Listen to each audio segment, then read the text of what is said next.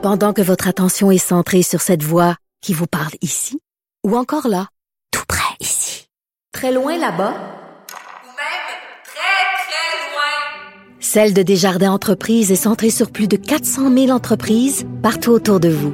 Depuis plus de 120 ans, nos équipes dédiées accompagnent les entrepreneurs d'ici à chaque étape pour qu'ils puissent rester centrés sur ce qui compte, la croissance de leur entreprise. Parce qu'en immobilier, pour être à son affaire, suivez les conseils de nos experts. Via Capital, les courtiers immobiliers qu'on aime référer. Bonne écoute. Sophie Durocher. Un savoureux mélange artistique de culture et d'information.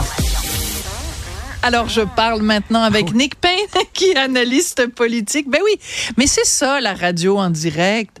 C'est Ah, ça, moi, je c'est ça la pas, radio spontanée. Non, non, mais je dis ça Oui. parce que c'est ça, c'est ça, on aime ça. Ben oui, les invités arrivent puis ils sortent puis ben c'est ça, c'est le vivre la spontanéité. Absolument. Non, Moi, mais t'aurais ça. pu être en train de, de- je sais pas, de, t'aurais pu me, me demander de te raconter la blague grivoise que je t'avais racontée l'autre fois, comme ça, Ah pour me prendre au piège. Et Tu là, j'aurais débordé en ondes. Ben non, pas du tout. Ah, voilà. Mais j'ai- je savais pas qu'on, qu'on allait entrer euh, en En ondes. Mais on c'est y est. On est en ondes, Nick Payne.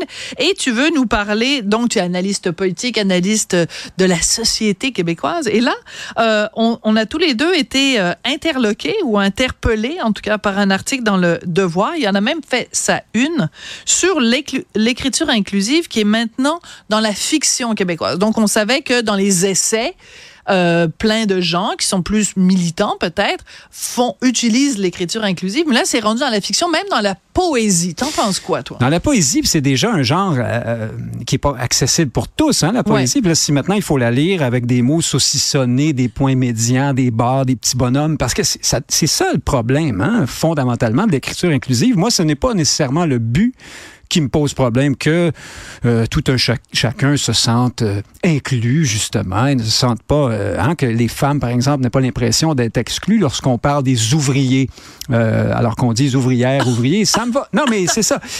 Après ça c'est je souffre. Mais comment? Je suis micro. Tu m'as micro-agressé. je sais mais t'as pas tes bottes de construction aujourd'hui euh, Non, pas c'est ça aujourd'hui, t'es non. pas t'es une ouvrière euh, Ben oui. de l'esprit toi Sophie mais donc euh, j'accède au, au- au but de l'exercice même si je conteste plusieurs des des prémices et des présupposés des hyper-féministes hein, qui veulent ce progrès-là, là, de la langue inclusive. Elles, elles disent globalement que à tout part de la phrase, le masculin l'emporte sur le féminin, là, ça, ça ne passe pas. Et là, on pense dans certains milieux que ça émane d'une époque où on a voulu sciemment là, invisibiliser les femmes dans la langue française. Ça- Ça fait pas consensus, cette interprétation-là. On pourrait aussi dire que, écoute, on est rendu ailleurs, puis il y a une, forme de genre neutre dans la langue française. C'est pas exactement le neutre, mais enfin, le masculin euh, est un peu le neutre du français. Et puis bon, ça veut, ça veut pas dire qu'on invisibilise.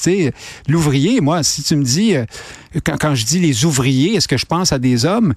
Pas mal, c'est vrai, mais c'est aussi parce qu'il y a beaucoup plus d'hommes que de femmes Voilà. dans ces quand on dit les infirmières, Exactement. ben je veux dire, il y a des infirmiers, mais Je on comprend beaucoup. que le groupe général. Quand on dit les personnes, Oui. est-ce qu'il y a un gars qui va dire ah ben là, si vous dites les personnes, les personnes c'est féminin, donc moi je suis un homme, donc je suis exclu quand on parle des Oui. personnes. Quand on dit les stars du- de cinéma, stars c'est féminin. Les enseignants, Mais tu sais, George Clooney, il va-tu se sentir insulté si on parle de lui en français puis qu'on dit euh, George Clooney est une star brillante? Du Ah, cinéma? Non, Ben mais c'est parce que, comme tu sais, on ne sort pas de millénaires d'un ben patriarcat Ben- euh, bon, toxique. Alors, Ouais. mais je comprends le but, mais après, euh, euh, il moi, je, je trouve qu'il faut, faut pas aimer la langue pour lui faire ça. Euh, et, et au Québec, tout ça tombe dans, dans un contexte qui est celui d'une forme quand même de déliquescence linguistique. On est- on n'est pas en-. Déjà. très, très en forme Ouais. ici avec notre langue. Puis là, on ajoute cette couche-là de confusion parce que c'est c'est confus, la langue inclusive, le, le- le français, l'écriture inclusive, c'est plein euh, de, de- c'est pas toujours logique. Tous ceux qui, qui s'y essaient ou qui prétendent euh, maîtriser cette affaire-là parlent finalement en inclusif un dixième du temps parce que Et même eux disent que c'est vrai que c'est complexe. oui, c'est ça. Euh, ce matin, par exemple, en- avec Mathieu Bocoté, avec quelqu'un Ouais. en entrevue qui Raphaël défendait Provost, bon, la langue inclusive, et, et ce monsieur a passé une bonne partie de l'entrevue à expliquer que le français, c'est compliqué, c'est difficile. Et ça, ça me rappelle, moi, qu'au Québec, en tout cas, ceux qui défendent beaucoup la langue inclusive sont souvent les mêmes qui écrivent et qui ne parlent pas si bien que ça. Tout comme ceux qui se battent contre l'accord des participes passés. là, comme Oui, si c'était bien compliqué de dire les pommes que j'ai mangées, Et E, accent ES. aigu, ES. Voyons, c'est simple comme bonjour et c'est une plus-value de précision et de, de clarté dans la langue. Pourquoi on voudrait se débarrasser de ça? Ben, c'est souvent ceux qui écrivent et qui parlent mal, qui prônent ce genre de bébelle-là. Je, je le dis, j'assume mon avis là-dessus. Et euh, j'ai aussi l'impression qu'il y a derrière ça, hein, tu sais, dans cette gauche-là, dans ce, progrès, ce grand progressisme-là, on est très américanisé souvent, on est très anglicisé, tu sais, le gaslighting, le machin chosing, le truc patenting. Moi, Des je sais même pas ce que ça veut dire. trigger. Exactement, ça finit plus d'être très, très américain, Puis très anglophone. Oui, et je pense qu'il se cache et il arrive avec ça une sorte de complexe du francophone. On trouve que l'anglais, c'est plus moderne. C'est hein, tellement plus simple. Oui, Oui. c'est plus inclusif. Alors moi, j'ai envie de faire une proposition, je Ah. dirais, au lieu de nous couper les mots en petits morceaux, puis faire des toustes, et puis des, des puis des machins, puis il y en a, il y en a des bien plus gratinés que ça. là. oui, Là, les dans- autoristes, Oui, puis les oui. producteuristes. Les lecteuristes. Bon, euh, éliminons le féminin dans la langue française. Ah, ben, Vous voulez parler idée. anglais? Parce que là, ça a l'air vraiment d'une sorte de tentative euh, subconsciente de rendre le français absolument insupportable, tout ça. Ça, ça devient une espèce de quincaillerie qui déborde de morceaux disparates.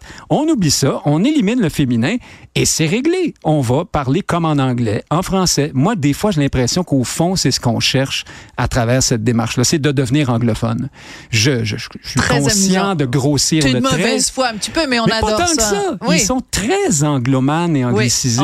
c'est euh, très bien dit. Souvent. Euh, Il y a une autre réflexion, moi aussi, que je me fais, c'est euh, les mêmes personnes, en général, qui sont pour cette écriture, écriture inclusive euh, au nom d'un féminisme, en disant, ben, tu sais, on invisibilise les femmes dans la langue, donc il faut redonner la présence des femmes, donc euh, euh, avec l'inclusion dans l'écriture, sont les mêmes personnes qui n'hésitent pas à dire personne avec un utérus au lieu de dire une femme, ou qui vont dire une personne ayant eu un enfant au lieu de dire une mère et qui se battent, par exemple, bon, pour toutes sortes Oui. de, de ce- cette espèce de, de combat-là au nom du fait que euh, ben, euh, les, per- les, les personnes trans, donc euh, une femme, enfin un homme trans, donc quelqu'un qui est une femme biologique, peut être enceinte. Donc, il faut arrêter de dire que seules les femmes peuvent être enceintes. Donc, on dit sans problème un homme enceint.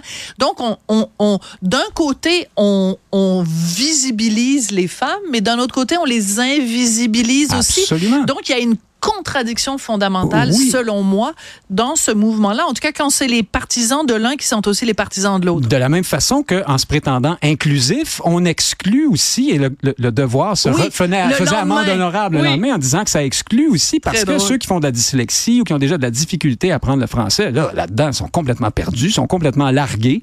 Mais c'est pas grave. L'important, c'est de montrer sa vertu, comme, euh, comment il s'appelle, il est cité dans les articles Baron Marc-André Lévesque, Ouais, là, ouais. avec des points puis des trucs médians puis des mots qui n'ont pas de sens. À un moment donné, il faut que cette folie-là arrête. Si on aime vraiment notre langue, l'usage va faire le travail. Souvent, ce que ces militants-là disent, c'est, mais voyons, la langue évolue, mais justement, laissons-la évoluer. Elle va s'adapter.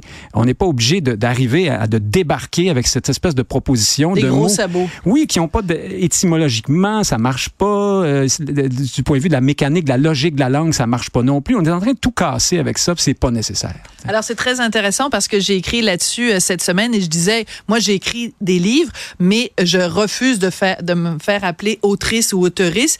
Et il y a euh, une écrivaine euh, célèbre au Québec, je la nommerai pas parce qu'elle m'a écrit en privé, qui m'a dit qu'à un moment donné, elle était interviewée par quelqu'un qui lui a dit, ben, vous voulez qu'on on- qu'on vous appelle euh, comment, autrice? Elle a dit, non, non, elle dit, moi, je suis un écrivain, comme on dit un médecin. Je veux que ce soit comme ça que vous me. Et l'entrevue a été publiée, puis c'était marqué l'autrice. Comme le, comme le secrétaire, per- Madame le secrétaire perpétuel de la- l'Académie de française. l'Académie française. Ouais. Merci beaucoup, Nick Payne. Très intéressant comme, euh, comme discussion. Yel a beaucoup aimé ça. Merci beaucoup et à demain.